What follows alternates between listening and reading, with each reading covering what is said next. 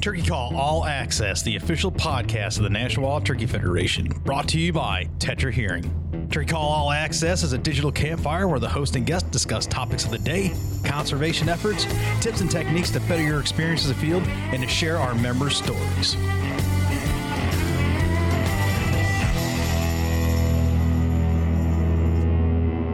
Man, oh man, I can't believe it's been over a week since we've been home from convention, never mind the start of it. Time certainly does fly when you're having fun. If you were at convention, if you were in Nashville, you know exactly what I'm talking about. Man, we had a time. It was uh it was nothing short of awesome. There was energy, there was electricity, and it was a damn good time, man. Uh, so if you're if you're missing that energy, if uh, if you're having like uh still in that uh post convention hangover and not the literal hangover i mean like just being with everybody and all the excitement and all the all the culture and nuance that comes with being a part of the nwtf family Man, we got a treat for you. Two parter here. We're gonna drop, uh, we're gonna drop a episode uh, today, and then uh, we're gonna drop one in a couple days on our on our normal Thursday. So a special midweek release, uh, and then we're gonna come at you with part two. Uh, we, for the first time ever, had our NWTF podcast, Turkey Call All Access podcast, official podcast of the National Wild Turkey Federation, on the stage. Uh, well, both stages, right? So uh, we had a, a show uh, stage on the show floor where we invited friends and family in to just to just to cut it up, man. Talk about being back together and things like that. Uh, we also had a live stage show um, with our friends, the Smiths from Minority Outdoor Alliance, Darrell and Ashley, Mary O'Neill Phillips from uh, Country Outdoors joined us as well for that uh, that live stage show. Man, it was awesome. If you haven't seen it, a full episode available on uh, the Turkey Call All Access YouTube page. I invite you to go sit there. It's about 30, 38 minute long set, but it was awesome. And uh, the feedback from that was so great. Um, we got something in the hopper cooking cooking for all of you. Um, so more to come on that. But for right now, guys, I want to bring to you just a, a whole host of fun folks. Uh, we're catching up with Cuz Strickland from Nomad, Jason Hart, and Mike Tussey from North American Trapper, Alan Probst. Uh, we're going to invite Connor Mobley and Nate, Nathaniel Maddox, both of Slate and Glass, and Connor, uh, the the the feature star. He'll make fun of me for saying that uh, of the um, the Road series.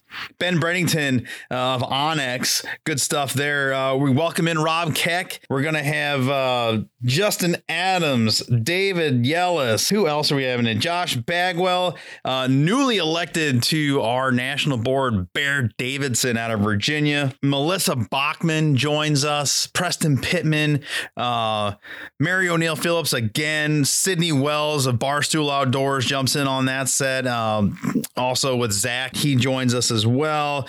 Uh, Tom Opre, uh, just uh, so many great folks that came in to talk to us uh, over like a, a, day and a half.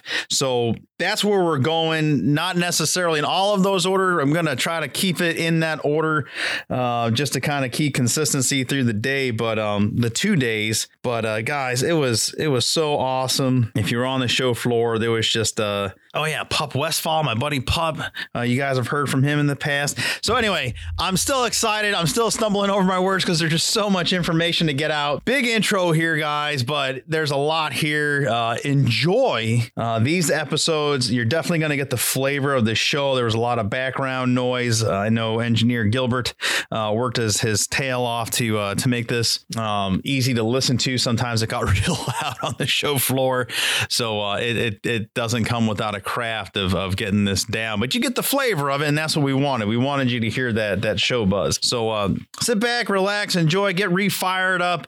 It's it's March 1st when this drops. Turkey seasons are happening. This is it, man. We are we are in it. 2022. Get fired up. Get get excited. We're going there 90 seconds. Let's go.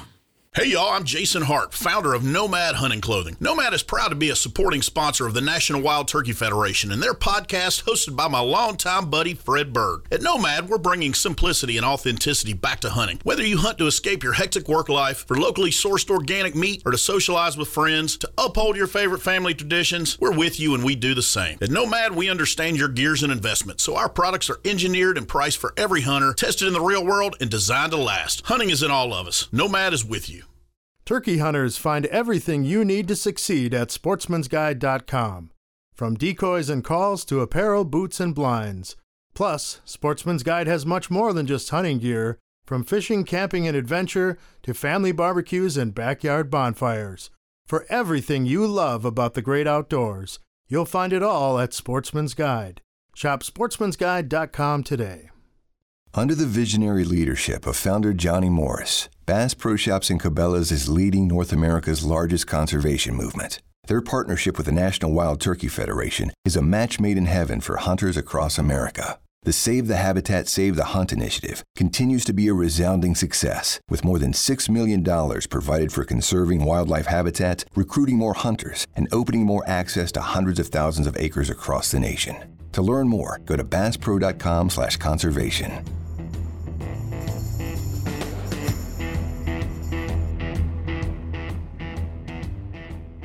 It's very unique in that outdoor world, and I love coming up here. It's uh, I, I often say it's uh, it's probably the purest audience, and as far as consumer shows, anything like that.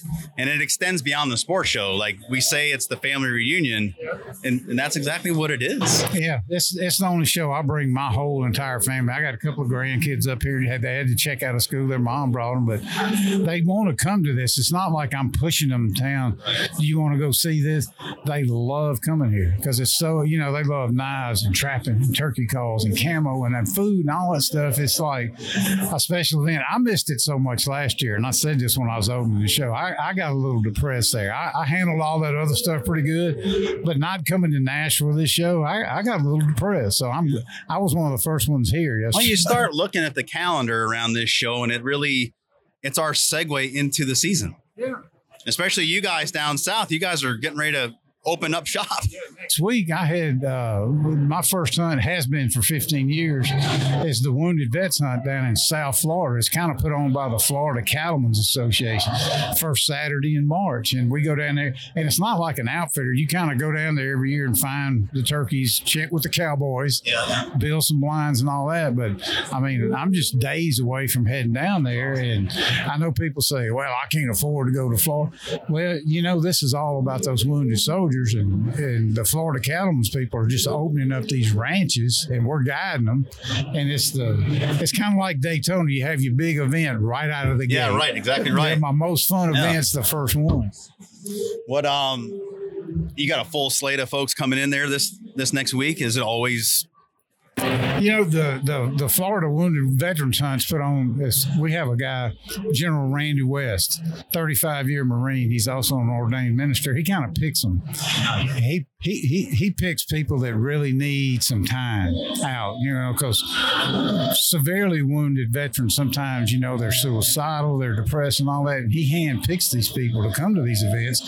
We've been doing it for 15 years, and I'd say 80% of them are in wheelchairs and stuff. And we've kind of we've kind of tweaked our hunting stuff to to where we just kind of wait on them, cook for them, build a fire, get them guys talking, and you know, kind of back out. But it is the most humbling thing, you know, when you see what these you know warriors have been through. So to be able to go there, there it ain't about the hunting. Sure, ego wise, you want them to kill a turkey, yeah, of course, but that ain't the main reason they're there. So yeah, it's uh, it's pretty humbling. Outdoors turkey hunting specifically is such a, a therapeutic endeavor. Um, you know, as, as a vet myself that was over there and I don't, I don't, I'm not busted up, but you know, you bring some things back a little bit, right? You don't realize until years later. And then when you're out in the space and it's quiet and then you know everything we talk about with turkey hunting and watching the sun come up and the spring birds and all of it comes to life it's, it's these moments of peace that, that you need and it resets Uh, and like you said, it's it's more than just killing the bird. It is, and, it, and it's not. You know, my dad was a 20 year guy. I didn't join. I was ready to ready to sign up, and then I met my wife, and I was like, Yeah. I can't leave. anyway, I've been trying to pay that back. Yeah. and it's not like we can't get in the club. If you're not a veteran, you don't get in the club, and I understand that. But you know, sometimes after they spend two or three days with you, they'll start opening it up. I ain't wanting to hear war stories. I'm just wanting to hear what's on your mind. Sure. Tell me about your kids and all that. And uh, I, if I had my way, I would do that every day of turkey season because to stand that to hang out with those people, it, it gives me less patience to hunt with other people. Sometimes, if you hear somebody say, "Oh, it was raining," Yeah, yeah. or my stand was facing the wrong way, I was like, "Dude, I just spent five days with a guy had no legs." Yeah, exactly right. He didn't even play one time. Yeah. you know, but and, and I'm probably skewed because I've been doing it so long, but I, I can't imagine not opening my turkey season with those people because most of them have never hunted, certainly have never turkey It's hunted. fantastic. And they love the whole, you know, tell me about the call and show me the calls you want to use. Why'd you do that? And they get you to do it. Yeah. And it's like it takes their mind off of whatever for a little while. Well, then mission They accomplished. get one of the best in the in the business to, to help them out. Um, making sure they're not going to start singing again. It's uh, when they're able to talk that stuff out and kind of they're not using you as a as a therapy session, but it's just it just happens, right? It's just it's just natural over the course, and that's what's great about about hunting in general. But like we're in turkey camp and just you become brothers, you become Yeah. family. It's really weird how it happens. It's cliche to talk about, but it, it's true. We don't we don't not we don't talk about it because it doesn't happen. We're not making this stuff up. And for those guys and gals to be able to engage someone like yourself and just have your attention, just give them an audience. It's uh it's it's healing. Yeah, it's fun for me because I I can promise you those the people that General West picks they don't they don't know who I am. Yeah. They don't know who Keith Kelly is. He's guiding. He was one of the Turkey Thugs. Bubba Bruce, just but they don't know who any of these Yeah. people are and could care less. Sometimes when they first get there, it's like, nah, I'm not even sure he wants to be here. Yeah. But one though the the guides we have are so perfect for that, you know, because it's like, well, just sit down. Hey, you you ever been hunting? uh, you ever been turkey hunting? Let me show you. Here's what we, this is what we're trying to do. We're trying to trick him, and all, and it's no talk about military. There's no talk about politics and all that. And all of a sudden, like I say, you get their mind off things, and uh, they just they just love that. So anyway, it's a big deal for me. I love going somewhere where it's like they don't know who Cuz is. Yeah. They could care less. Sure. I personally love that Yeah. environment. Yeah, yeah, and because I love waiting on people. Sure. Either you have that servant spirit or you don't. Yep. I got it from my mom. But who who better to, to turn that toward than military Yeah, people awesome. or law enforcement? So uh, do do some law enforcement stuff too, because as, as they don't have a lot of things going on helping them raise money. You know, military there's lots. If you want to Mm-hmm. Sure. get involved, go online. You can find. I tell people all the time. I had a guy tell me one time, "Well, y'all only doing ten people." Well, you know, here's the deal. I did 10 people last year and 10 the year before that. But you, you know what? If I'm doing one, then that, at least I'm not doing nothing. Yeah, right. You know, how many did you take last year? It's a hell many- of a thing to say. yeah, you hear that kind of stuff, but it's like same way with law enforcement. They don't have a lot of uh, organizations helping them. We we started one called Soul, Soul, yeah. Organized for Law Enforcement. Had a big fundraiser up there in Corinth, Mississippi. Raised fifteen, fourteen thousand dollars. Sent it straight into Spirit of Blue. Boom! Yeah, they spent it immediately on uh, body armor, Yeah. and it's like wow. Now more than ever needed. Yeah, it's crazy. It's like we, you know, I started to make a post. I probably shouldn't say this. I started to make a post because I, I try to stay away. Yeah. But it's like, here's a thought.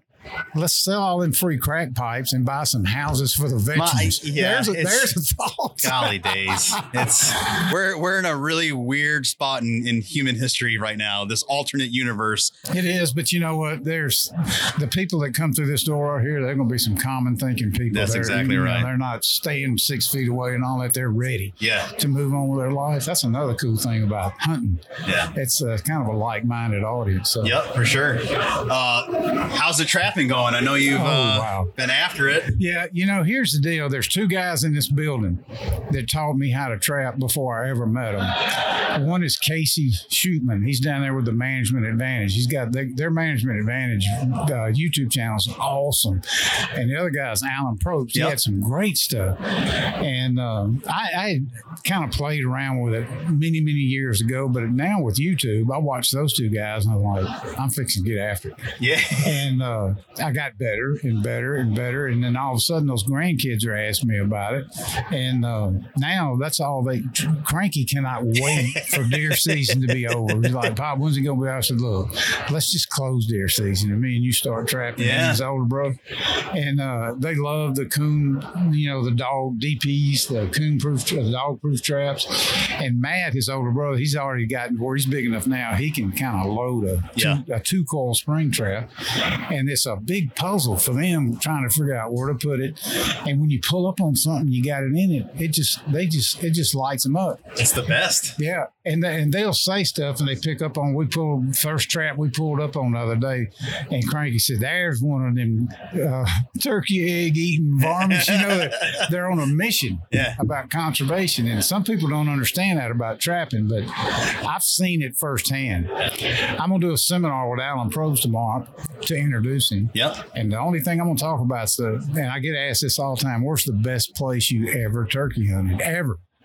And it's the same answer every time. It's that spot in Florida, D. Dot Timber Company, 26,000 acres now. The only reason they, the only thing they've done different is relentless predator control from mm-hmm. them nest raiders. Now, they got a big budget. It ain't something you and I could do, but they had, I don't know how many traps out. That's a full time job. It is, but they got a full time event. They got timber business, and the guy that owns it likes quail, so he's managing. And they had so many of those live traps out. When something would hit that trap, boom, the light would go off. They Oh, had no a big way. panel, and they were relentless about that year round, and still are. And guess what? It's the best turkey hunting place I ever go to. I don't care about you can talk about Texas or wherever. It's the best place they go to, and that's the only thing they do different. Interesting. Oh, it's uh I'm a fan. I you know, I work and kids kind of got in the way, so my my my lines have gotten considerably shorter. But the the DPs I loved um just easeability, the efficiency of putting them out, uh, the target animals, and then my kids, same thing like Cranky. My kids love them because they, they like putting the marshmallows in, or it's just it's not something that's very cumbersome to do, and they can they can do them, and and they like you know pulling up and seeing the raccoon in there, and yeah, it's so much fun. trapping may be the most one of the most addictive things you can do, but I tell people all the time, it makes a big difference. It's made a big difference on my little farm. I've heard you say But that. after after watching what it did, they did down at D Dot, it's like, golly, that's the coolest thing ever. And sometimes kids get tired of sitting in a shooting house for two or three hours. It's a different world, and that trapping thing's move, move, move. That's why Cranky likes it. And every day is like Christmas. Yeah, Every day you go out there, exactly. something like it could be there, you know? So, got a couple minutes left with you. I know you're busy. You got to get back to the booth. And with those couple minutes, I want to say thank you. Thank you to Mossy Oak. Thank you for all you guys do for NWTF and support and step up. Uh, Toxey was was with us this morning at the rendezvous. Had some great words to say. Uh, he had he started to have the prompter and he said, "I ain't doing the prompter. I'm speaking shooting from the hip." And as always, it's it's very well done and, and well received by the audience. So thank you for all you guys do. Hey, it's uh, much appreciated. And Toxey will tell you, get, you know, from the get go with us at Mossy Oak, it's always been about the critters and the habitat. Because without that, you know, we do nothing. We don't sell any camouflage That's or sell any Mossy Oak property. So what we do pales in comparison to what y'all do. And I, I need to make sure that Becky and everybody knows that and just say thanks because that's that's the battle. The battle's for the wild turkey. And, you know, with environmental changes and all that, that's what we need is we need the experts telling us what we need to do. That's exactly right. Hey, thank you for having us. Yes, sir. Glad to have you. Uh, enjoy the convention. Enjoy the rest of the week, and I'll uh, I'll catch up with you on the floor. All right, All right sir. All right, up next, Nomad is in the booth. Jason Hart, Mike Tussey. Mr. Fred Bird, how's my old buddy doing here? Man, thank you for having us. Um, all I can say is when I'm looking around, I'm seeing all my turkey hunting friends, many who I've not seen in two years, and here with friends, here with coworkers, here with buddies uh, from all different aspects of life. And all I can say is it's the most wonderful time of the year.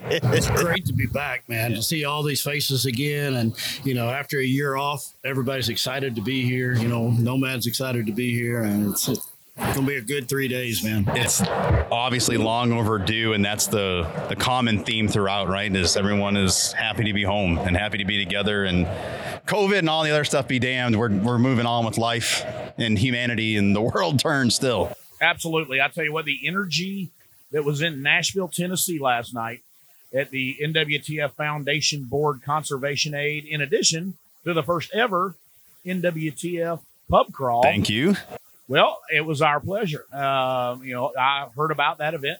Uh, you put a bug in my ear, and I pass it on to um, our company. It's the first ever time that NWTF had an event like that. Which, you know, truthfully, I've been coming to NWTF banquets since 1996, and NWTF's always awesome. But a lot of times, a lot of the events, you might have some people wear sport coats and things like that. Well, the pub crawl wasn't quite like that. No. It was uh, country music and good times. And, a lot of people hugging and a, like a big old turkey hunting reunion last night. And it sure was a good time. And our our friends uh, Zach and Mary from Country Outdoors hosted it and did a heck of a job. Yeah, no, it was a fantastic time. They had some great artists there last night. We had a lot of friends there hanging out with us, and it was awesome event. And I think it's something that we'll probably do again next year.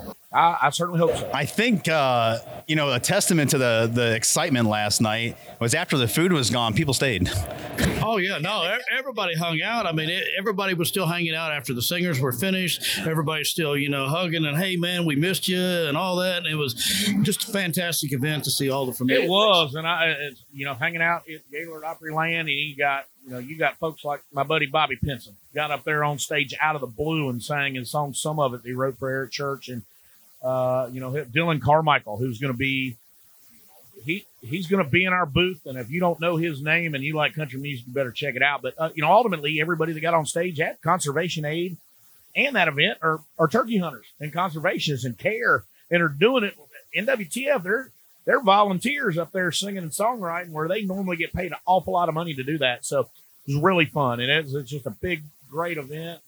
We had a blast, and uh, I'll tell you what, Fred, thanks for having us this morning. Me and Tussey are. Uh, what do you want to talk about? Anything and everything. Well, what's new? What's uh, what's your travel plans? I mean, you're you're done, right? You, you hung up your boots. Yeah, boots up. You know, we got uh, brand new turkey vest that Jason Hart here designed. You know, and called the Bull Lounger. Jason needs to tell a little bit about it. I mean, it's yeah, a, man. So you know, we're here. Obviously, uh, the brand that Mike and I represent is Nomad. Uh, brand I co-founded, but Mike Tussey is a, a coworker of mine. But in addition, he's been a great buddy of mine since 2006. We met through turkey hunting, and he's our hunt community leader. But uh, yeah, we're here showing we've got a, a few new products in the turkey hunting world. Uh, one which you mentioned, our Turkey Vest Bull Lounger. So we're making a big launch here be, with it, and uh, we're also we got a preview to a lot of our new um, waterfowl product coming out in 2022. A lot of new stuff here. So we've been we're in the dead heat of our trade show season in the hunting business. So we have coworkers right now working the Sports Inc. show out in Phoenix, Arizona, selling our product. We have coworkers at the Southeastern Wildlife Expo in Charleston, South Carolina, selling our product. Miami Boat Show for our, our hook brand, and anyhow, it's the dead heat of the season. So It's a busy time of year. Folks, folks in the hunting business, we all have about from basically Thanksgiving until the end of February. That's where all the product gets sold. So my job as a salesman, I've been out hustling, trying to get folks to buy more Nomad for next year. So we can keep on doing fun stuff and come to NWTF convention. And with that being said, Mike's other job, um, he's not a complete 100% full time employee. He's also a turkey hunting outfitter down in the great state of Florida and owns a company called Osceola Outdoors. Yeah, man. we are open up, you know, a couple weeks, March fifth. It's crazy. So it's it's happening quick. You know, I've been sitting here checking cameras all day. you know, cell cameras out and checking them every day. Still looking. I got guides out. You know, looking for turkeys, and the birds are starting to gobble, starting to strut, and all that. And so, You manage your operation pretty strictly, right? Like you just don't let. Absolutely, he does. Yeah, it's it, it is what it is. Ta talk about that because that's a big theme right now, right? With declining populations, you know, we're doing help to Yelp and trying to put money into research. Um, that's what you know the cell cameras and any other cameras that i put out are important because i'll try to do a count So starting in January, I'll start getting a count of all those birds that I have. So if I have a ranch and it's 5,000 acres, do a count. If I see 30 gobblers, I'm only going to try to take half. Yeah. I don't want to take more than half. We don't shoot jakes. I want more birds to be bred. And now, you know, there's a lot of talk going on that a lot of the breeding, you know, takes place almost during the, the first of the season, and those dominant birds are getting shot. So that's you know that shoot only fifty percent of the birds. I think we're leaving enough for seed and all that you know for the future of the turkeys. Yeah, it's it's done right. You know, um, you can't do anything on public land as far as that goes. You know, most states with quotas, but if you own the dirt, uh, you you have that command and control. And I think it's interesting if. What's up, you? Hey, how are you? Good. It's a fun part about live broadcasting. Well, it is. We're um, you know, we're seeing a lot of NWTF members around here and a lot of familiar faces while we're talking, and uh, we just got distracted by a friend of ours. so I think something like an operation like yours, I, I, don't know if you've done it or if it plans to, but it's a it's an interesting case study, right? It is, you know, and uh, Jason and I are, you know, good friends with Brett Collier at LSU, and Brett's talked to us a lot about it. I've talked to Brett. Jason's talked a lot about with Mike Chamberlain, and they're talking about trying to come down. And actually, I think we got a meeting. Was that today? We got that meeting with these guys, Jason. We do. Uh, you know, Mike and myself um, you know, namely because of Mike. A lot of my Florida turkey hunting and a lot of the, the, the Nomad brand, which we're a part of, has been because of our relationship and Mike's outfitting service down in Florida. Now, you know, I've been known my favorite place to turkey hunt in the country, which I've been fortunate to hunt every single state. But my favorite place to turkey hunt, without a doubt, is South and Central Florida, uh, and it's because of Mike. And it's uh, you know, it's I, I just love it. I love it down there. Even though you know, being born in West Virginia and growing up South Carolina, Florida is my favorite place to turkey hunt and everybody that turkey hunts Florida seems like they do really good. And we think that there's a lot of turkeys in South and Central Florida, but we know that their, uh, you know, their ha- habitat is declining because of the po- the human population coming there, and everybody thinks that it's good. But you know what? Florida doesn't have a check-in system. There's not been any research done on the Osceola wild turkey in 40 years, and you know what? They may be doing good, and if they are, maybe if we made a little bit of money for research for the Osceola turkey, maybe it could tell us why some of our eastern populations are declining. So we don't know. So long story short, Mike and I have been asked to uh, head up with um, you know Dr. Mike Chamberlain from the University of Georgia and our good buddy Dr. Brett Collier to get a few people, some very concerned uh, landowners and avid hunters, to um, you know maybe raise a little bit of awareness and say, hey, what's going on in Florida? We really don't know. We think it's okay, but it might not be. And if it is good, maybe we can use that research to benefit turkeys in a state like Georgia or Virginia or Maine or you know New Hampshire or anywhere else. So anyhow, him and I, as soon as we get done with this, we're switching hats from selling turkey vests and camouflage into uh, you know scratching our head and let's talk about biology and you know what what what can we do to help and how can we raise money and awareness for research going on. So, yeah. and the one thing also is that Florida Wildlife Commission has passed law now that they are going to have a check-in system for turkeys. Yeah, it's going to it's going to start this fall on fall season. So, spring of 2023, we will have to call in and check in turkeys in Florida now. So, is that they never had it, or did never had it? No, no, it's it's an honor system down in Florida, and you know, I, it's great. Now, I'd imagine you know 99 percent of the sportsmen do, but you know, it's, it's not so much about checking and, you know, uh, not so much about the actual game laws, you know, that I doubt there's very few. It's more about getting research and find out as the, you know, hunting numbers, uh, as the population, we don't know. So that's what we're doing next. So we got a lot of cool stuff going on here at NWTF Convention. I'm interested in like you. You said you have large landowners down there. Like, how did that? How does that come up? Did they reach out to you guys? Did you know them? Because that's often like a challenge, right? You like you see people with these large tracts of land, and if you don't know the owner, or if there's no vested interest, like how do you crack that in Florida right now, man, it, it is a race to try to find landowners with turkeys. And there's other outfitters coming from other states, you know, coming from Mississippi, coming from Kansas, coming from New York, coming to Florida to jump on that bandwagon to hunt Osceolas. It's the only place that, you know, you can kill an Osceola turkey. So a lot of outfitters coming in and they're gobbling up a lot of the, the land and prices for Osceola hunts are skyrocketing. They're more than freaking oscillated at this point. And they they are just absolutely going through the roof. And the reason being is, is landowners now know that they can charge a premium fee for that turkey. And most land or most outfitters are just purchasing the turkeys.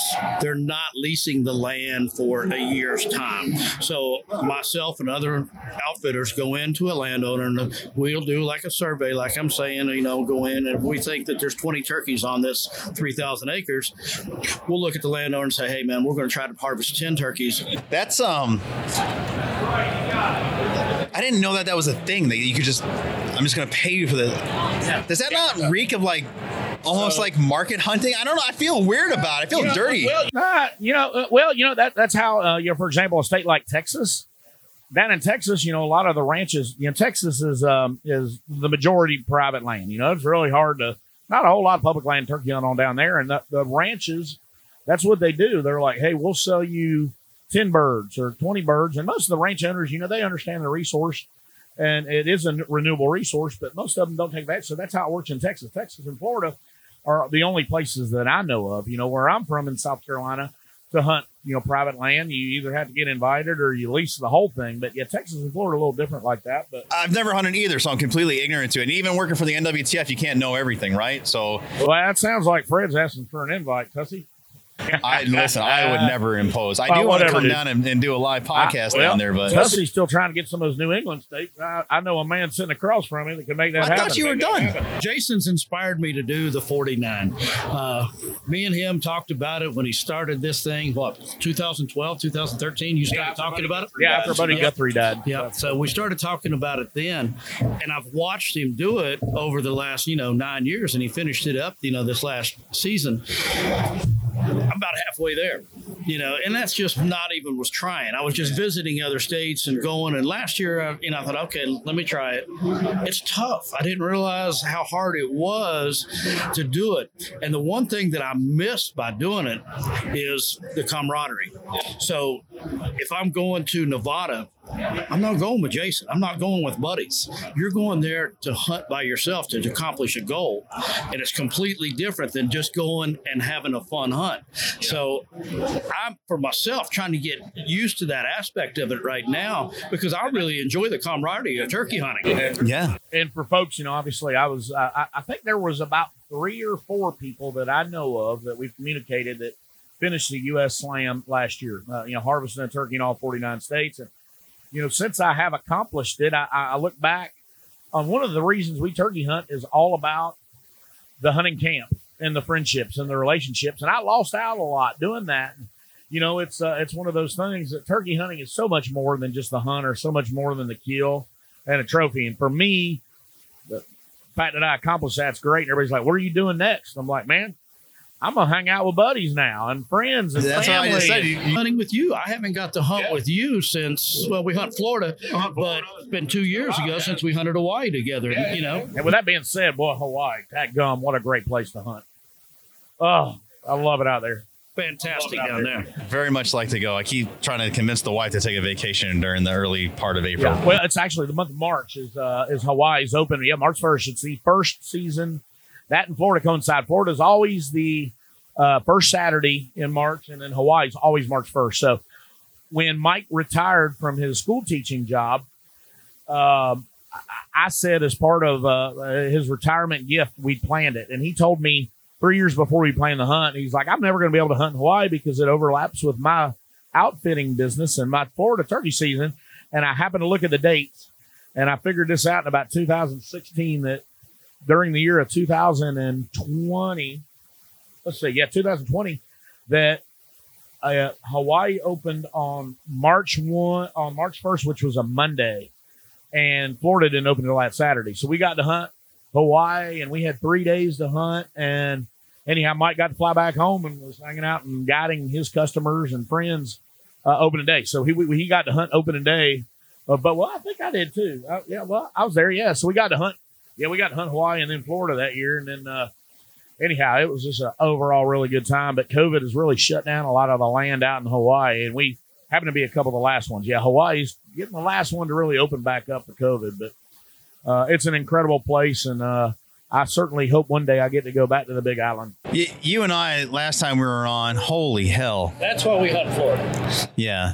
I mean, so, and I want to get to this because last time Hart was on, we started getting into, you know, he just wrapped up 49 and, you know, not without trying to overthink life, I, but I had this thought like, as turkey hunters, as conservationists, are are we doing a disservice? Are we kind of bastardizing the resource by this this fanatical love for this 49 pursuit? Where it was a few select people that could do it, now it's seemingly like everyone's after it, and it's almost. I'll be, I'll be honest with you, Fred. Dr. Mike Chamberlain from University of Georgia on a hunting trip in February asked me that question. That has made me think. Yeah. Is it a good thing? Well, and Maybe I think not. of him specifically in Florida, like you just said, you got all this out of state influence, not even Florida residents being able to control their business. What, what does that do to that one subspecies? No, absolutely, man. Putting Yeah. pressure on it. There's no doubt it puts pressure on it. And like I said, we've got a lot of outfitters coming in from other states putting pressure on it too. Um, that's why I'm really glad that you know that FWC is going to start a harvest program and see what's going to happen to it, the hunter numbers, you know, and the percentages of kills and all And, you know, all Fred, it's happening everywhere, not just Florida, not just these states. I mean, man, let's look at New England. I mean, when you and I, when you invited me to hunt I, back in 2016, and I killed my Maine turkey, I was the only person from down south I knew hunted Maine, and now I bet I got 15 buddies from South Carolina hunting Maine every late May and June, and it's getting everywhere. And you know, you see when you're in a state like I was in a state like Connecticut hunting Bubbock land, and there were three Alabama license plates at the walk-in area, and you know things like that. So maybe it's not it's not a good thing, and I'm the first one to be guilty, but I also can speak to it that it has changed, and you know, social media and the internet has made people a lot more knowledgeable, and it's really easy to get on an airplane and go. It's not easy. I mean, it's tough to do it, but it's um it's not as hard as it once was. So yeah, even though I'm going to register my U.S. Slam with the National Wild Turkey Federation, give a little dollars back. Um, and I'm, I'm obviously it was a life goal I set, but back when I started it, I certainly didn't understand that aspect and didn't realize that it would become a thing. And you know what? Maybe it's not a good thing. And I, I hate to, you know, not promote it, but you know, it makes you think. And now, you know what? Ultimately, it makes me think, what what can I do for conservation and giving back to the birds? And like I said, you know, especially the eastern wild turkey is up. A lot of states are struggling. Um, so, you know, good, a lot of lot of reflection going on. I think it's worth concerned. having the conversation about, and then it's also one of these kind of put up or shut up moments if it comes to that. Like you always hear turkey hunters will be the first one to say, like, "Hey, I'll be the first one to if my state's in trouble, my population's in trouble, I'll put it off a year or two, whatever it takes." You might be there in some Yeah, areas right absolutely. now, and you might Absolutely. start looking in the mirror and like, "Okay, Art, are you true to what you said?" Well, you look at it already. There's states already cutting down harvest. You know, you can't go exact South Carolina. My old, uh, my old fraternity brother, our buddy Jake Cantrell, and his uh, his co-worker Charles Ruth were really the first ones. You know, South Carolina ten years ago, we opened up March 15th and went to May 1st and had five birds. You can kill two in one day, and then it switched to three. Now it's down to one the first day, and and truthfully, I hate to say it, but of all the states I've hunted in, I think my home state's one of the worst. And you know what? I and you know this is at a very small scale. You know, in my hunting club that my my nephew Brian Moreland's the president of, he and I had a discussion. I said, "Man, we got some really good turkey hunting dirt. We've all we've also got ten turkey hunters. Do we re- should we everybody kill two if we can? Probably not. Maybe we should limit it. And you know what? I'm I'm gonna do a self imposed on myself. The private land I hunt, I'm only going to kill one bird on in one county in South Carolina. You know, I we have three tags, and if I happen to kill three, great. But I, I want to do that spread out across a couple counties and hundred miles. It's like Maine a couple years ago. Um, they did this emergency rule change in the fall, uh, and they they allowed five birds in the fall. And initially, you can kill all five at once. Now, you're gonna have people run out there with friggin' punt guns, taking out a whole flight, which is crazy, right? But so here's an interesting wrinkle in that, right? So I talked to Doug Little, who's the uh, district biologist for that part of the country. There's three of them, right? Doug's super smart cat. Uh, just actually had him on the podcast. So I asked him that very thing because, like, there's some stories out of Cape Cod, Massachusetts, and all these bigger cities like Manhattan. Uh, They got a bunch of damn turkeys. I said, why don't we just? And the easiest easiest thing to come to is let's just put them in boxes and put them where we need them. Yeah. So, and that makes sense in my brain. And he says, well, you can't do that. And I said, well, why? Because I never thought it through. He's like, these birds are habituated. Whatever they do in that locale, they're going to find that same source and they're going to be a problem somewhere else. I'd never considered it. And I was like, that's that makes all it's like a bear. If a bear's a dumpster diving bear and you relocate that bear, he's gonna find more dumpsters. Yeah. I just thought it was an interesting point. I'm like, well, there, there's your damn answer because everyone's so quick, especially on social. Oh, just bring them here, bring them there. Well, it's not that easy. No. No, and you know what? It's it's interesting, and uh, there, you read a lot of the popular news articles about the wild turkey, and you see a lot of stuff coming from like Long Island and a lot of the cities where turkeys are living in the city in a lot of those New England states.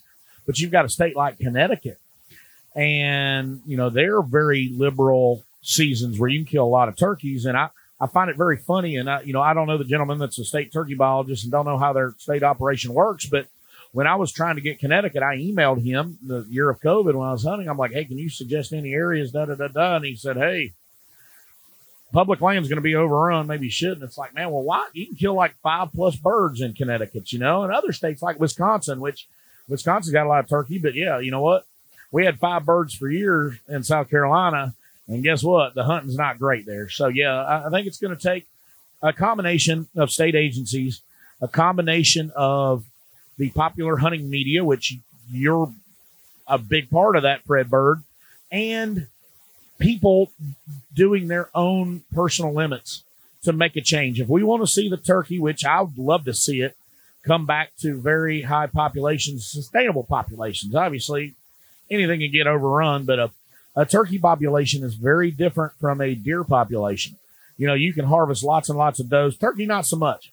So, um, so yeah, it's a, it's a fragile resource, and and although we are all here because we love to turkey hunt, and that's the entire you know basis behind this, we also realize that uh, you know hunters and conservationists are without a doubt. I mean, hunters are the number one conservationists, and the, you know the fact that hunters self-imposed back 90 years ago, 80 plus years ago, the Pittman Robertson Act.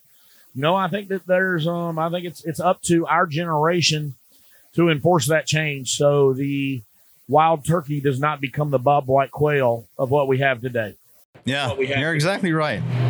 You're exactly right. Um, and then you know what you start you were saying there. You know, there's it's more than just being a hunter as a conservationist. We again we we talked about this at the rendezvous this morning. You need to be an active participant in it. Buying a hunting license just is not going to get it done, right?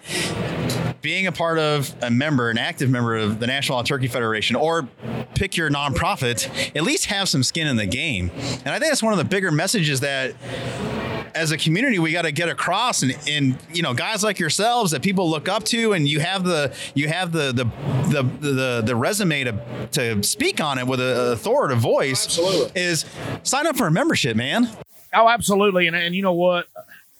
There's a lot of nonprofits out there, and any organization has its flaws.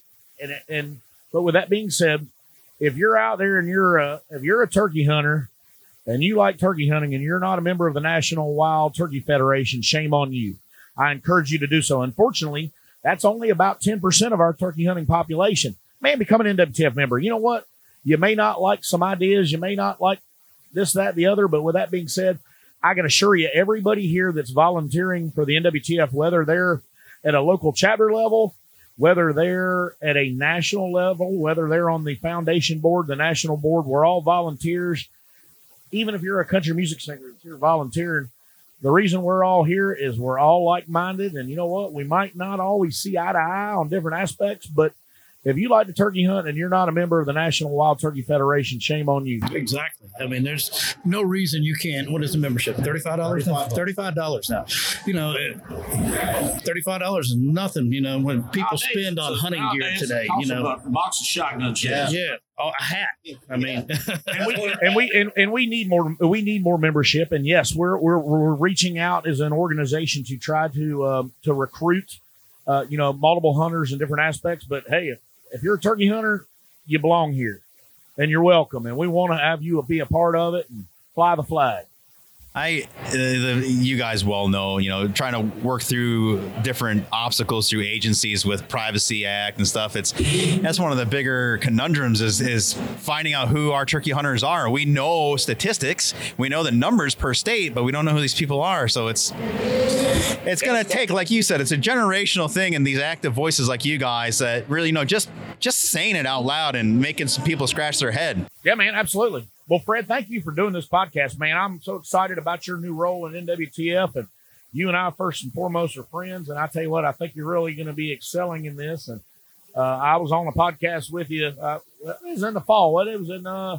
y'all came in November to. Yeah, yeah so October, November ish. Fred, yeah. came down, Fred came down to my hometown, Charleston, South Carolina, do some fishing, and we had a podcast, and I got some really positive comments, and there's people listening to it, and I, I even had a, a couple people here said, "Man, I listened to Fred Bird's podcast, and I sure liked it." And you know, I can tell you as a friend, for those of y'all out there in in radio land, if that's a thing now, or podcast land, that uh, that my buddy Fred Bird hosting this is an absolute genuine human being, a heck of a turkey hunter, and his heart's in the right place.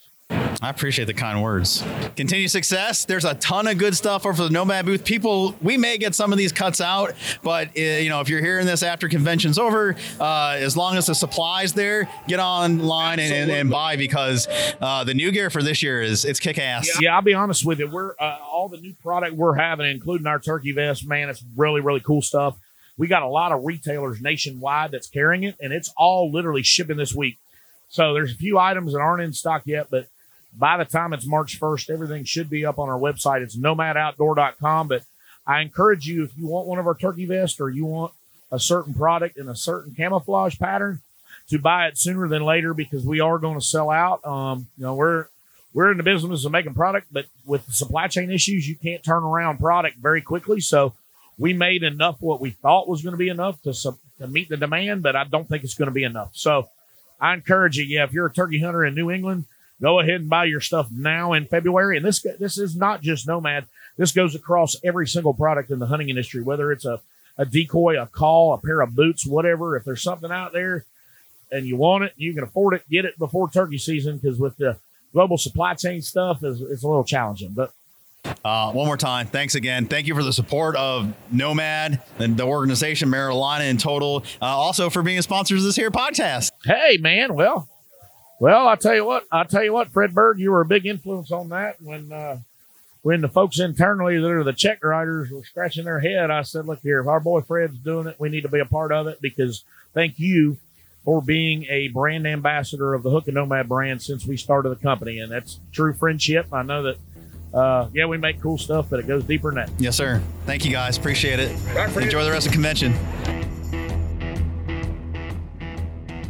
Under the visionary leadership of founder Johnny Morris, Bass Pro Shops and Cabela's is leading North America's largest conservation movement. Their partnership with the National Wild Turkey Federation is a match made in heaven for hunters across America. The Save the Habitat, Save the Hunt initiative continues to be a resounding success, with more than $6 million provided for conserving wildlife habitat, recruiting more hunters, and opening more access to hundreds of thousands of acres across the nation.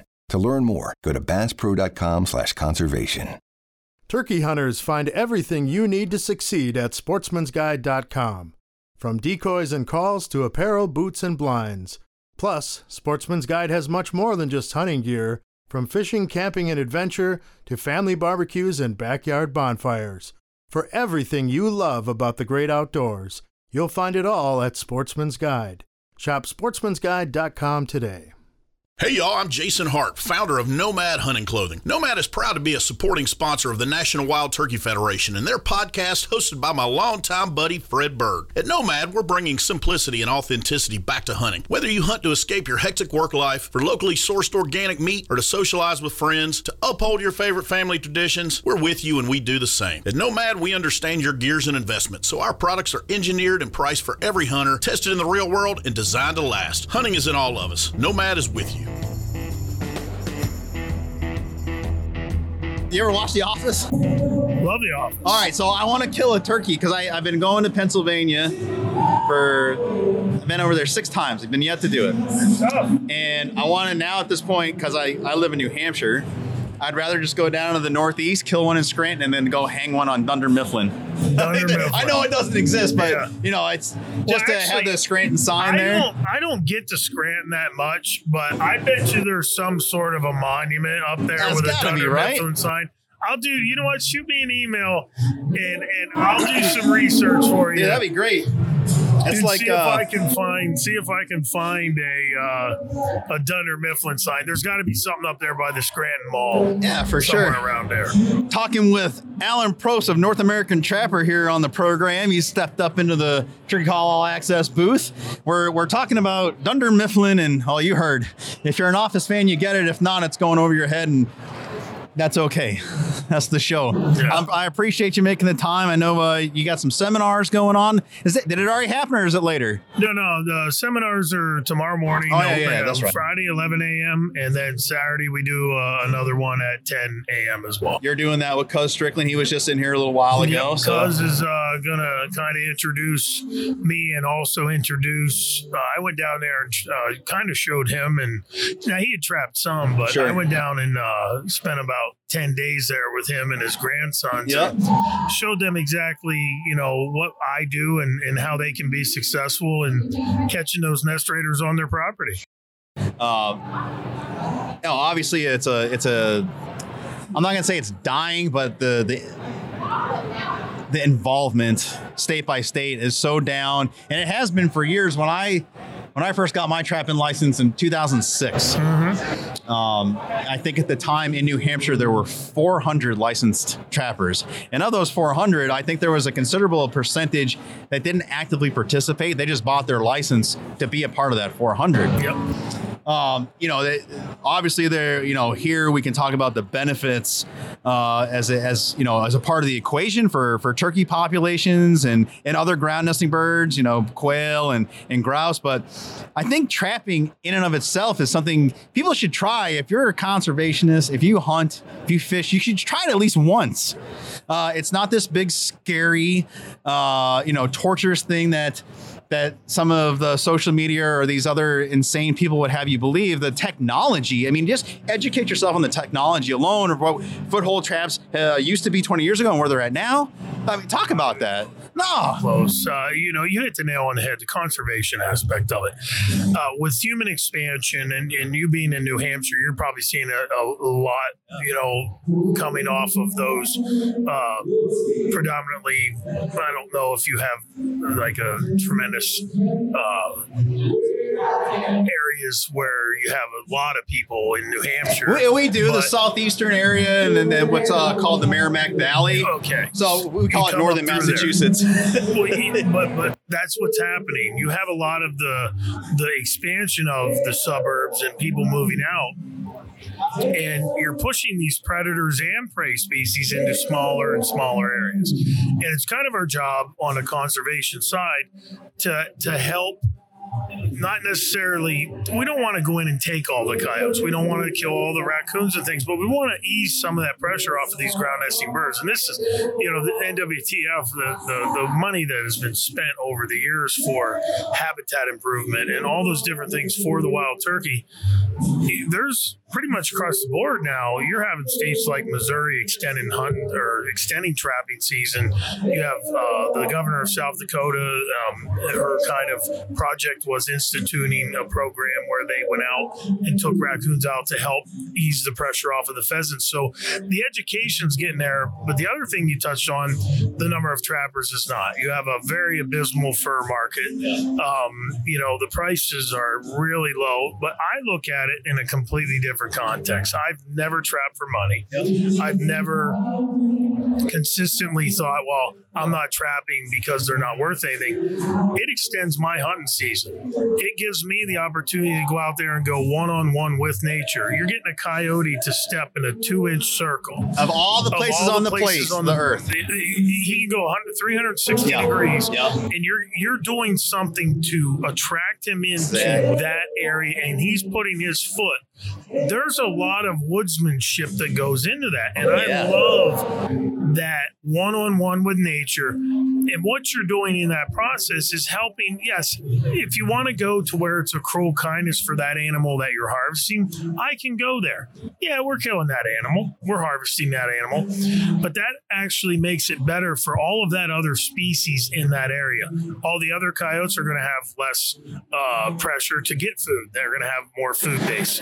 That's going to take pressure off of the prey species because you got one less. So when you go into an area, understand that trapping is a conservation aspect of nature, and and us with what we've done with human expansion, and everything, it's kind of on our shoulders now to actually help that overall ecosystem the research value that trappers provide the state agencies is invaluable because trappers, we go out there, we do it for free. No one's hiring contractors to go out there and trap fisher so we can get their lower jaws and talk about distemper. Uh, we, we do that because we no because we understand no charge. It's free labor and it, it is labor intensive. Well, that's what you know. You were talking about being up in the northeast quadrant. That's what Massachusetts did. They outlawed yeah, they some did. things there back in the early mid two thousands, and there was never a beaver problem. They didn't have you know telephone poles and things getting eroded because of water, and they didn't have trees falling over power lines. Usually because you had trappers that were consistently taking care of that excess population of beavers. Well, they outlaw trapping. Next thing you know, it's a 65, 70 million dollar uh, taxpayer problem within three years. And there's only so many guys doing it. There's only so many guys doing it. So they're getting paid. And that's that's where it comes into now. It's a taxpayer problem, and you're seeing that like you know they outlawed trapping in in you know California and in New Mexico and in Colorado, and now you're starting to see those pet animal conflicts. The coyotes coming up and, and taking the dog away from the actual dog owner when they're walking. Um, that woman in Canada uh, got attacked and mauled by coyotes. Uh, a boy in Chicago, six year old boy, was attacked by a coyote. You're starting to see these animal conflicts with pets and humans where trapping can take care of a lot of that to where that's not an issue, but you're also keeping them in balance to where Mother Nature, you mentioned distemper earlier, mange, rabies, parvovirus, distemper, all of those diseases that Mother Nature brings in when you have have those overpopulations, and then it completely wipes them exactly. out to where it takes them years, sometimes decades, to recuperate uh, their numbers. It's just it's something where we have to get that education out there the myths, the half truths of PETA, the Humane Society, tugging on people's heartstrings. And and I would be, oh, I know me personally, but pretty much every trapper I know, we probably care more for the wildlife than the antis because we're the ones that are putting the effort in. We're spending our hard earned dollar for animal and habitat improvement and all those things.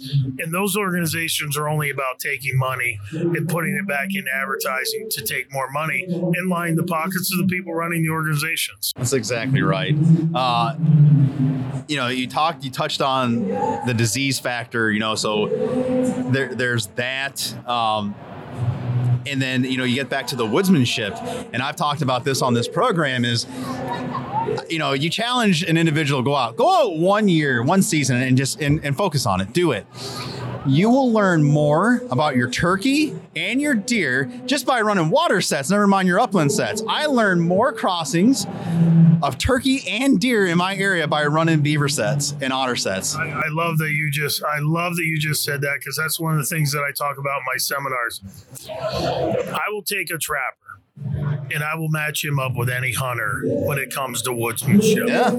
You learn so much about animal habits and animal, the, just how they go through and you learn it about everything just from that time in the field. I tell people all the time if you can find a mink track in a fresh snow, or you can find a coyote track, or you can find a raccoon track, and we have that in the Northeast, which is nice. We have that blanket of information. If you get on that animal and you track it for two, 300 yards, whatever, you will learn more about animal habits and what they do than you could ever learn from a seminar, a book, a DVD. Being out in the field is, and you're going to learn from your mistakes as a trapper too.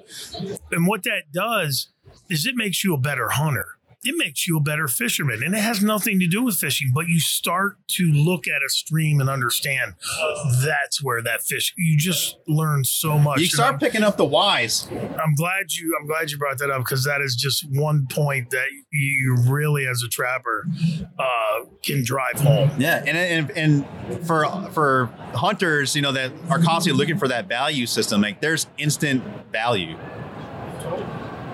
And it's and it's yours for the taking if you want to go spend the time. Get a half a dozen coon cuffs, just go run them on a creek and see what you what you find out. And Holy you mentioned smokes! that earlier about the trap or the the actual trapping devices and things like that.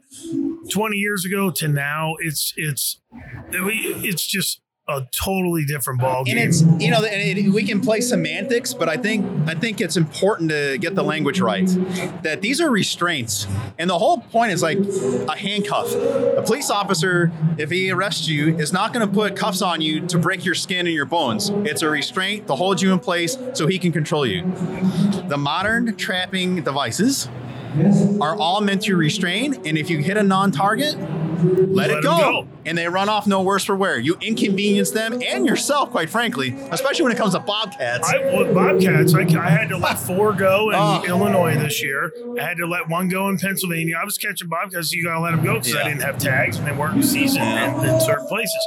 Um, I won't kill a gray fox. Gray fox to me is the really the coolest animal Yeah. on earth. I love them. They're aggressive. They're mean. They're nasty. They climb trees. They, they're just a really cool animal, and I refuse to harvest them for six, eight, ten bucks. Now I don't sell fur on the market. I basically have everything tanned now, and I use it as gifts and giveaways because it's something personal and, and it's uh, a nice piece for home decor or camps or whatever.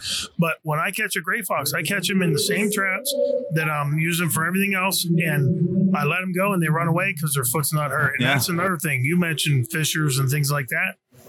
What do what do uh, the ga- the game agencies, whether it's the state game commission or the Colorado or wherever, when they relocate animals, well, what are they catching them in? They're catching them in the traps that we're using, which are restraining devices, and they're relocating those animals to certain parts of the country to reinstate them, and they're catching them in the same traps that we use. So if they're good enough to reinstate animals in a certain area, they're not harming you want the way people are you want to go there with Fisher, if not for trapping Fisher in New Hampshire specifically, and relocating the Allegheny National Forest, the Northeast, New England proper would not have turkeys because it was a trade for trade. Yep. And, and Pennsylvania is loaded with fishers now, and they only stocked them in like the early to mid 90s. And there's guys catching fishers constantly now.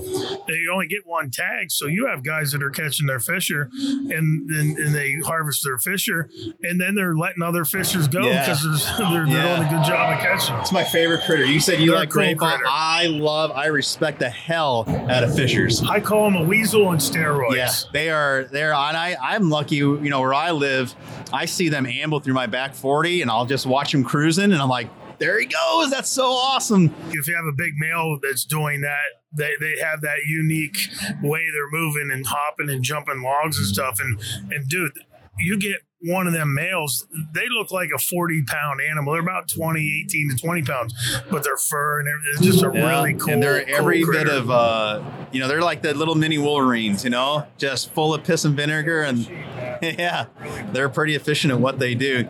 I knew this was going to go fast. I mean, we're we got a few minutes left. we could sit here, we could literally spend an hour or two hours on this and not even feel like we were talking. I think it's so important and it's underrated this conversation, and it can we can go in so many different directions. Uh, you well know because you talk about it. You have the TV show, but I I I think we're doing our community a disservice by not consistently visiting this specifically. Whether, whatever your motivations are, but just getting more people involved and having a presence. It's it's like we talk about it with our membership, right?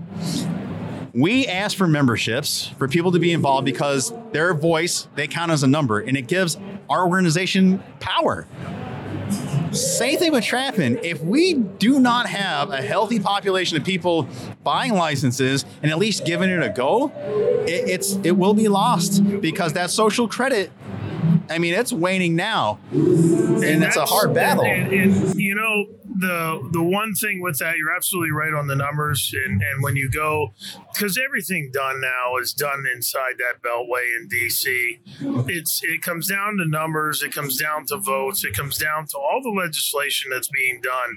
It, I don't really think most of these politicians even care either way.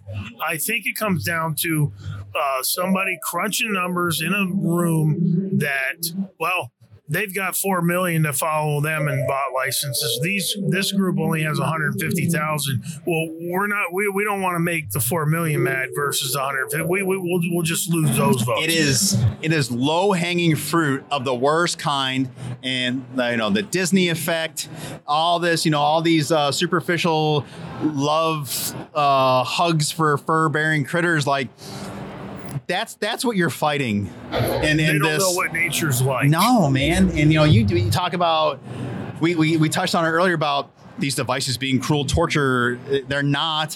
What's more cruel of restraining an animal, dispatching him in a humane way in the back of the head, or watching a red fox over the course of three weeks die a slow, terrible death from mange? It's not even close. It's horrible. Yep. And, and we catch some animals sometimes, and they have mange bad. And I think to myself, how have they survived in this five, 10 degree weather without any fur? And I think to myself, they're out here running. I'm like, this is why we're doing it. Now, it's not only the reason, but this is one of the reasons why we, we you're not going to have mange or those diseases if you are helping control those populations. And when you push so many critters into small areas, which we are doing as a whole, as a society, we're running out of real estate. God's not making any more land. There, there's no more land.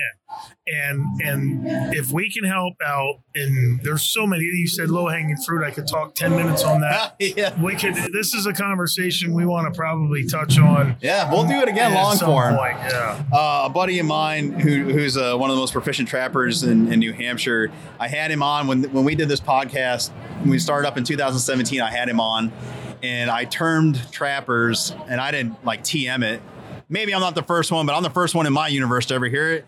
Trappers are the keystone conservationists. And we talk about keystone and what that means. It's appropriate for you being from Pennsylvania. Without that keystone, the whole thing fall apart. You need people trapping. You need that research ability. You need to be able to have resources dedicated to habitat improvement and other projects and not hiring contract trappers. Yeah, well, that's the thing. You just hit the nail on the head there too.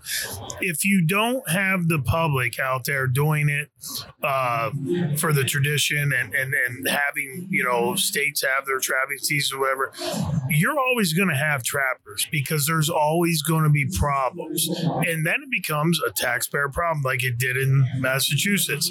It's happened in Colorado. Wherever you outlaw it, it quickly becomes a multi-million dollar issue for the taxpayer. Now, why would you not have, you know, responsible people who know how to do it efficiently out there doing it for nothing and actually paying you to do it with a license fee? Exactly right. You know what's funny about Massachusetts? I don't know if there's truth to this, so I'll just tell this as a anecdotal rumor mill story. But uh, apparently, the the leading senator who wrote that bill way back when to, to outlaw it had a big piece of property in the North Shore. Beavers moved in and backed up all the water, and he went from having 11 acres to like half his acreage, and he was pissed about it. Like you, you literally did that. You did it on your own. So if, if that is true, and I, I suspect it is, uh, kind of got what you deserved. and that's usually what look at it. happens. That's Yeah. usually what happens. Um, you know, I I don't know if this is completely true, but I've heard this or saw this more than once. Well, there was a, a news story probably six, eight years ago. They had video of a coyote running down Manhattan on the Oh, yeah. on the street. The, they say there's like a population of hundred coyotes in Central Park. Yeah, I was just gonna say there's a denning population Denning in Central Park. population in Central 100 Park. acres of woods. So if you got coyotes in Central Park, you're going to have them literally Yeah. everywhere. Yeah, the there's country. nothing to check them there. There's nothing to check them. So it's it's. It, I think the more we we educate, I think we can start to change people's attitudes. But it does have to come. I want to make one thing clear on that. It does have to come within the hunting communities as well. We need the like the trappers and the trappers organizations need the help of the turkey hunters, need the help of the deer hunters, need the help of the waterfowl hunters. We we will. My whole premise of these, you know, I'm you know walking around here. We're all kind of preaching to our own choir. That's exactly right. But I'm trying to educate the choir, even as opposed to even touching the mainstream yet.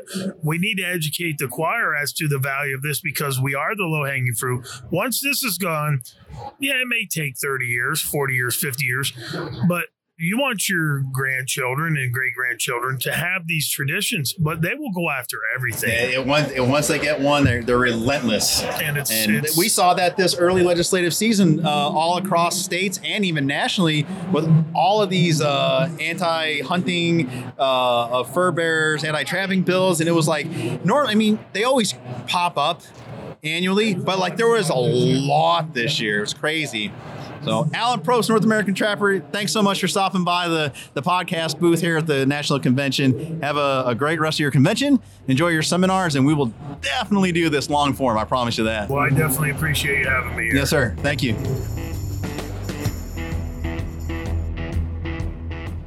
Cool, man. All right, we're back at it. Oh man, foolishly I did not schedule a lunch break for myself. I thought I did, so we're just gonna keep yapping till six o'clock. That's what we're doing. Connor Mobley, Nathaniel Maddox, Slate Glass, The Road. We're gonna do a twofer here and give you give y'all a half an hour set here in the podcast fishbowl. Uh, that's what I'm literally sitting in. For those of you that will hear this, you're not here.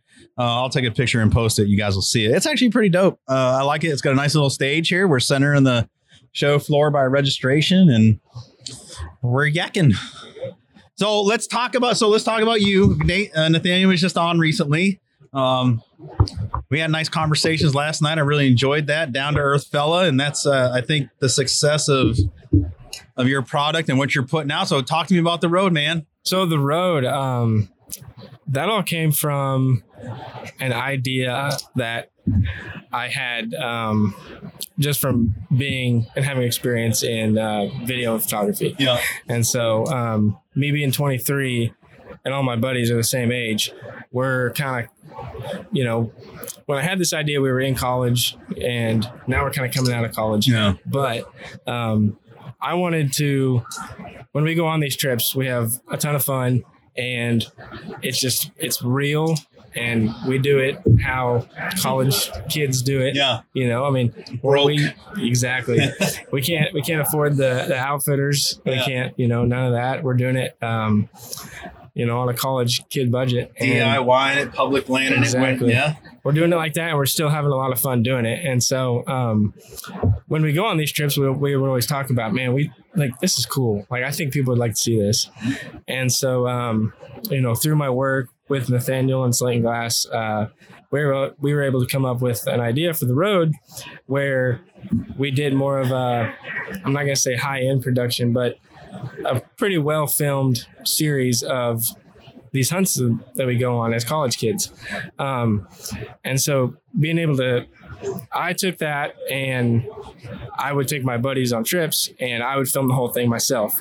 And so it was all me. I'm behind the camera the whole time, but I'm still there. Like I'm still, I'm still part of the hunt because it's my buddies that were having fun. But it was a, you know, filming it was also Working too. exactly. So um, it was a, it was a fun, um, it was a fun fall for sure, and we had a lot of a lot of laughs. Uh, you know, a lot of fun. Um, I wouldn't have wouldn't change much about it. So it was cool. I think one of the coolest things about what you're saying, Connor, is this it hasn't been done in, in a way where Connor is actually a character in the story, even though you don't see him. And it's it's his interviews that drive the thing. So it's like from the perspective of the camera guy, that's how the whole thing unfolds. And I think it's it's unique in that. That's a neat Yeah. wrinkle. I like that because you got to admit, like you, you've been at this for a long time. You're filming people, and you're the quiet guy behind the lens. Like shit goes through your head, and you, you and you're I'm, I watched you work and I'm having stuff go through my head like, why are they doing that? Why would you do that? But you gotta, you, you're, you know, you're the silent guy.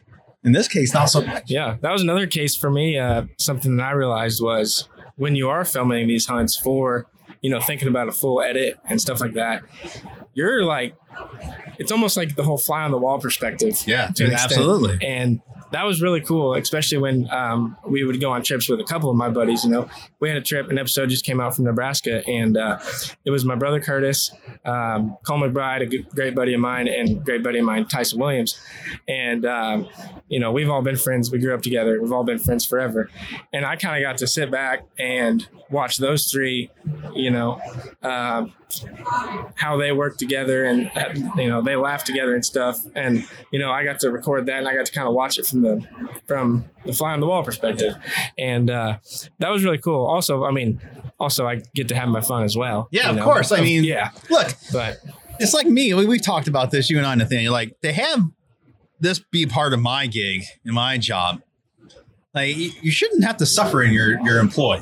Like why? What the hell's the point? Like Yeah. you should have fun. that's right So I dig what you're doing. I dig doing this. I'm having fun. Like people are like, oh, you're gonna talk all day. Uh huh. Exactly. I have fun. That's fun to me. I yeah I have awesome conversations and cool interactions. Like this is storytelling at its most pure. Yeah, I had a buddy who uh, we were on a hunting trip, and he he you know was a marketing guy for a outdoor brand, and he's like, "Oh, my wife's upset with me again." He's over here playing with his phone, texting, and he's frustrated. I said, "Well, what's going on?" Well, she's she's telling me, oh, "You're just having fun on these work trips." I'm like, bro, you don't have to feel bad about that. You enjoy your job. But you do, right? Like all of a sudden you're like, I should feel guilty about this. Why? Like we all, I think every person tries to work to get to that place. Some will never, most will never achieve it. I think, uh, too, for you in, in doing this project, like as young as you guys are, I don't know if you've thought about it this way, but the life lessons and uh, certain habits, like especially patience, comes to mind at such a you know a young age, professionally speaking.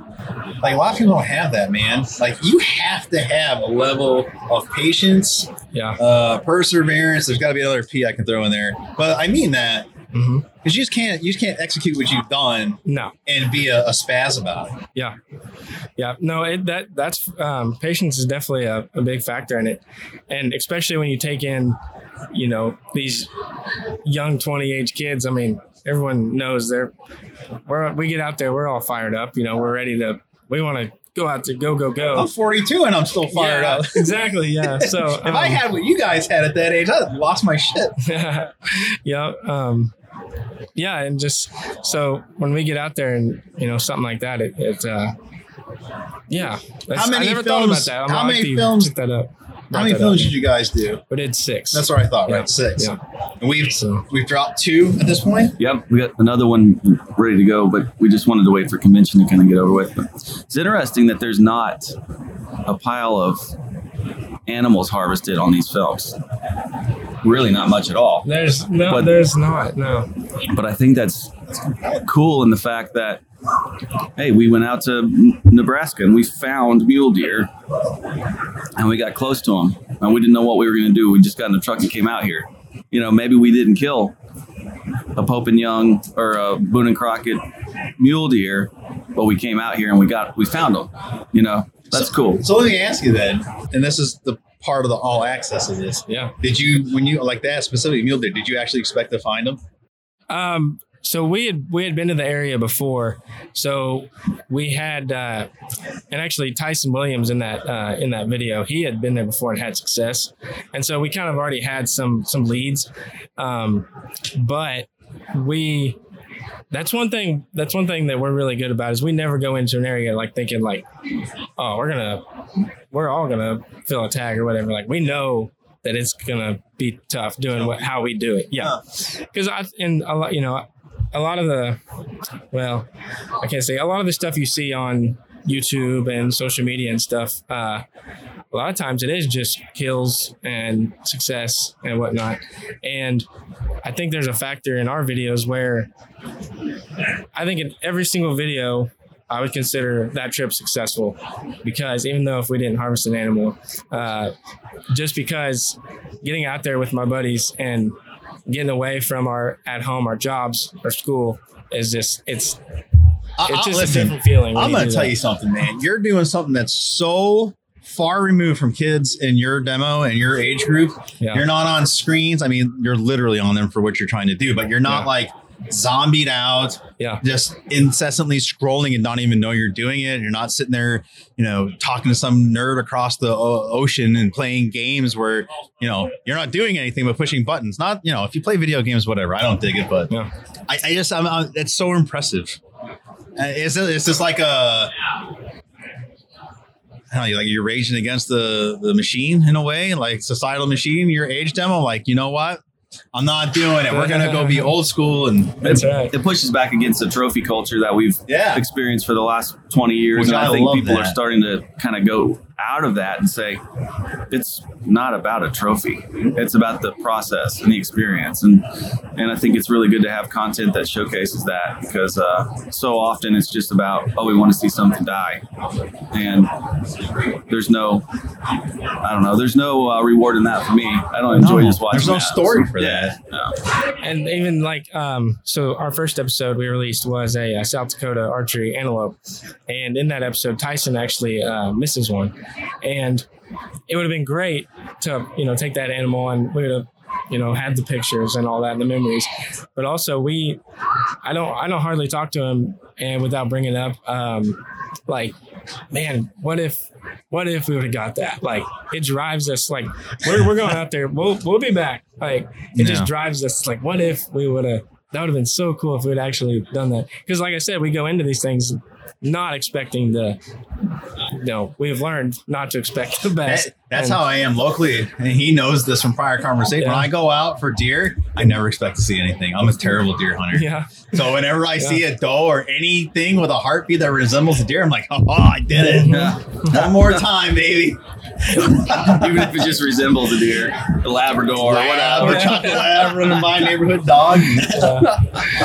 It's funny. I just had Alan Probst on North American Trapper. We were talking about Fisher and how they move like big males.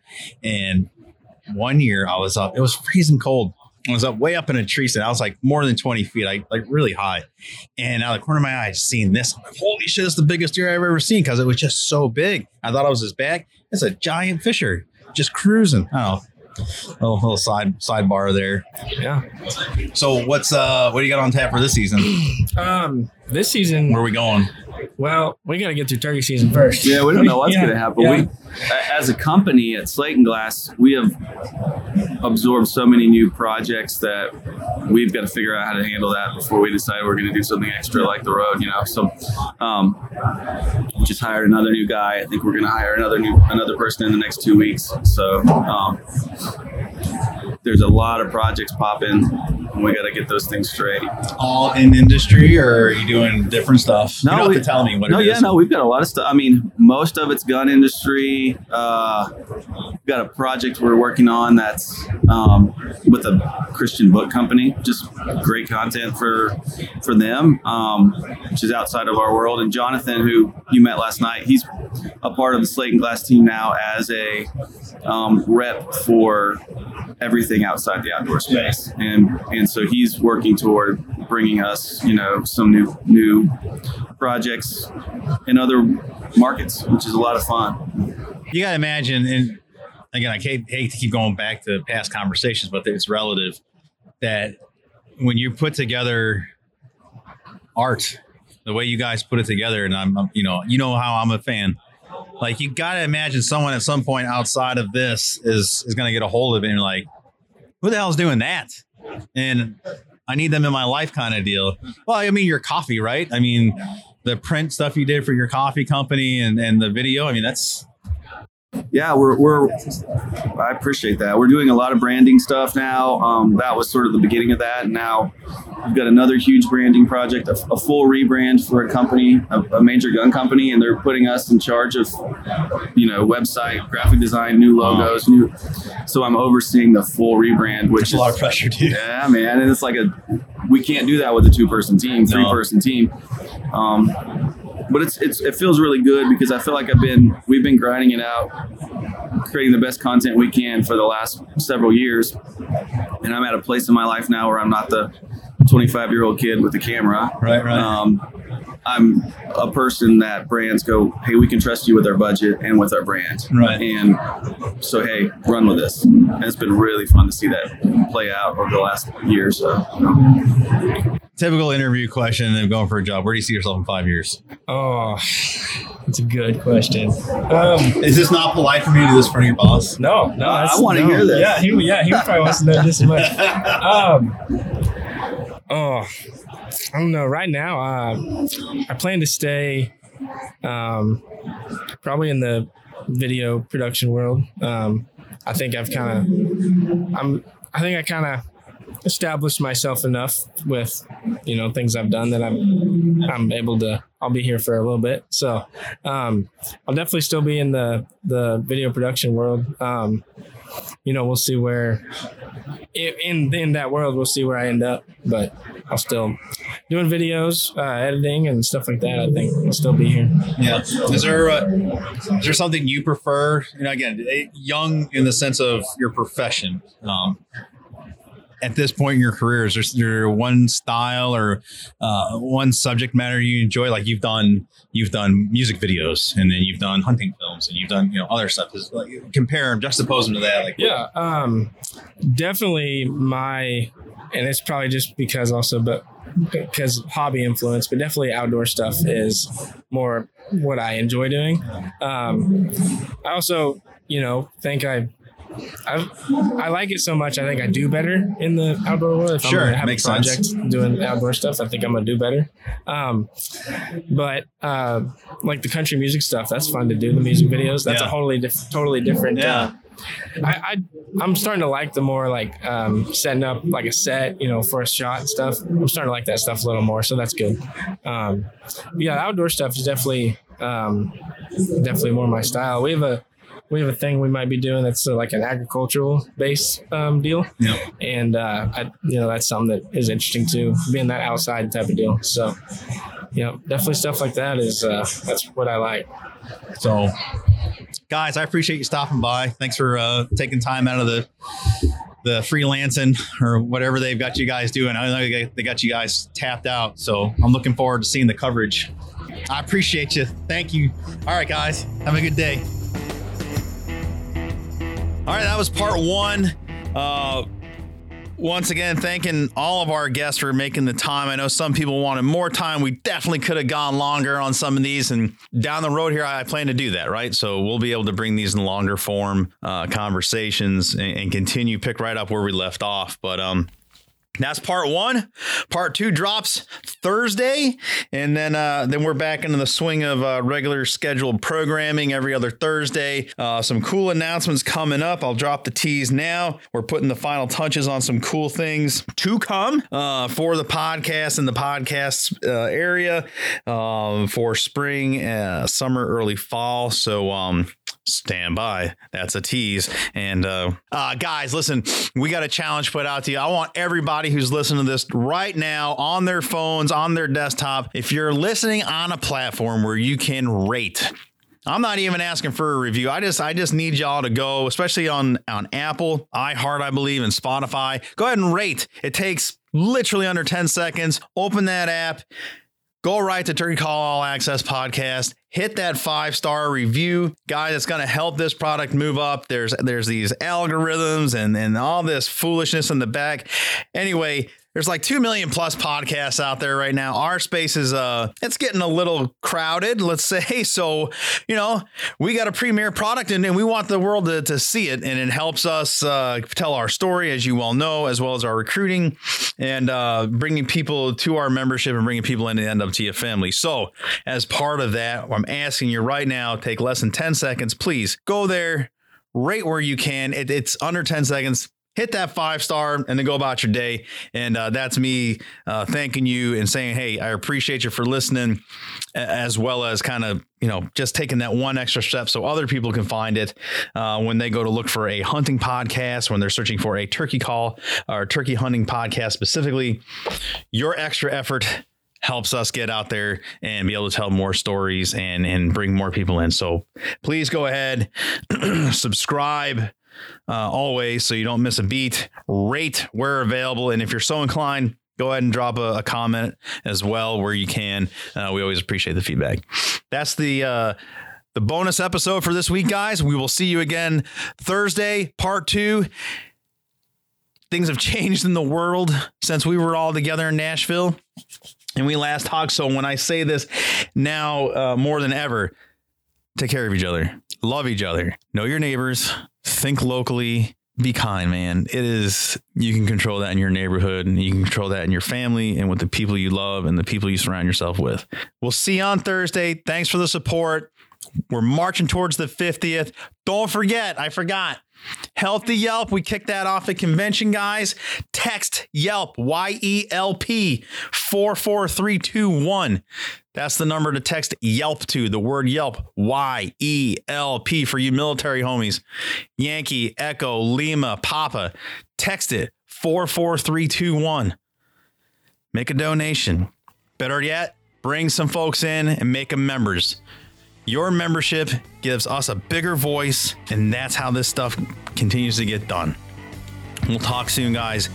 Be good. Keep your heads down. We'll see you. Bye bye.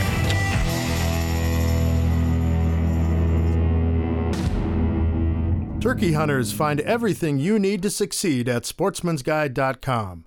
From decoys and calls to apparel, boots, and blinds. Plus, Sportsman's Guide has much more than just hunting gear, from fishing, camping, and adventure to family barbecues and backyard bonfires. For everything you love about the great outdoors, you'll find it all at Sportsman's Guide. Shop sportsmansguide.com today. Under the visionary leadership of founder Johnny Morris, Bass Pro Shops and Cabela's is leading North America's largest conservation movement. Their partnership with the National Wild Turkey Federation is a match made in heaven for hunters across America. The Save the Habitat, Save the Hunt initiative continues to be a resounding success, with more than $6 million provided for conserving wildlife habitat, recruiting more hunters, and opening more access to hundreds of thousands of acres across the nation. To learn more, go to basspro.com slash conservation. Hey y'all, I'm Jason Hart, founder of Nomad Hunting Clothing. Nomad is proud to be a supporting sponsor of the National Wild Turkey Federation and their podcast hosted by my longtime buddy Fred Bird. At Nomad, we're bringing simplicity and authenticity back to hunting. Whether you hunt to escape your hectic work life, for locally sourced organic meat, or to socialize with friends, to uphold your favorite family traditions, we're with you and we do the same. At Nomad, we understand your gears and investments, so our products are engineered and priced for every hunter, tested in the real world, and designed to last. Hunting is in all of us. Nomad is with you.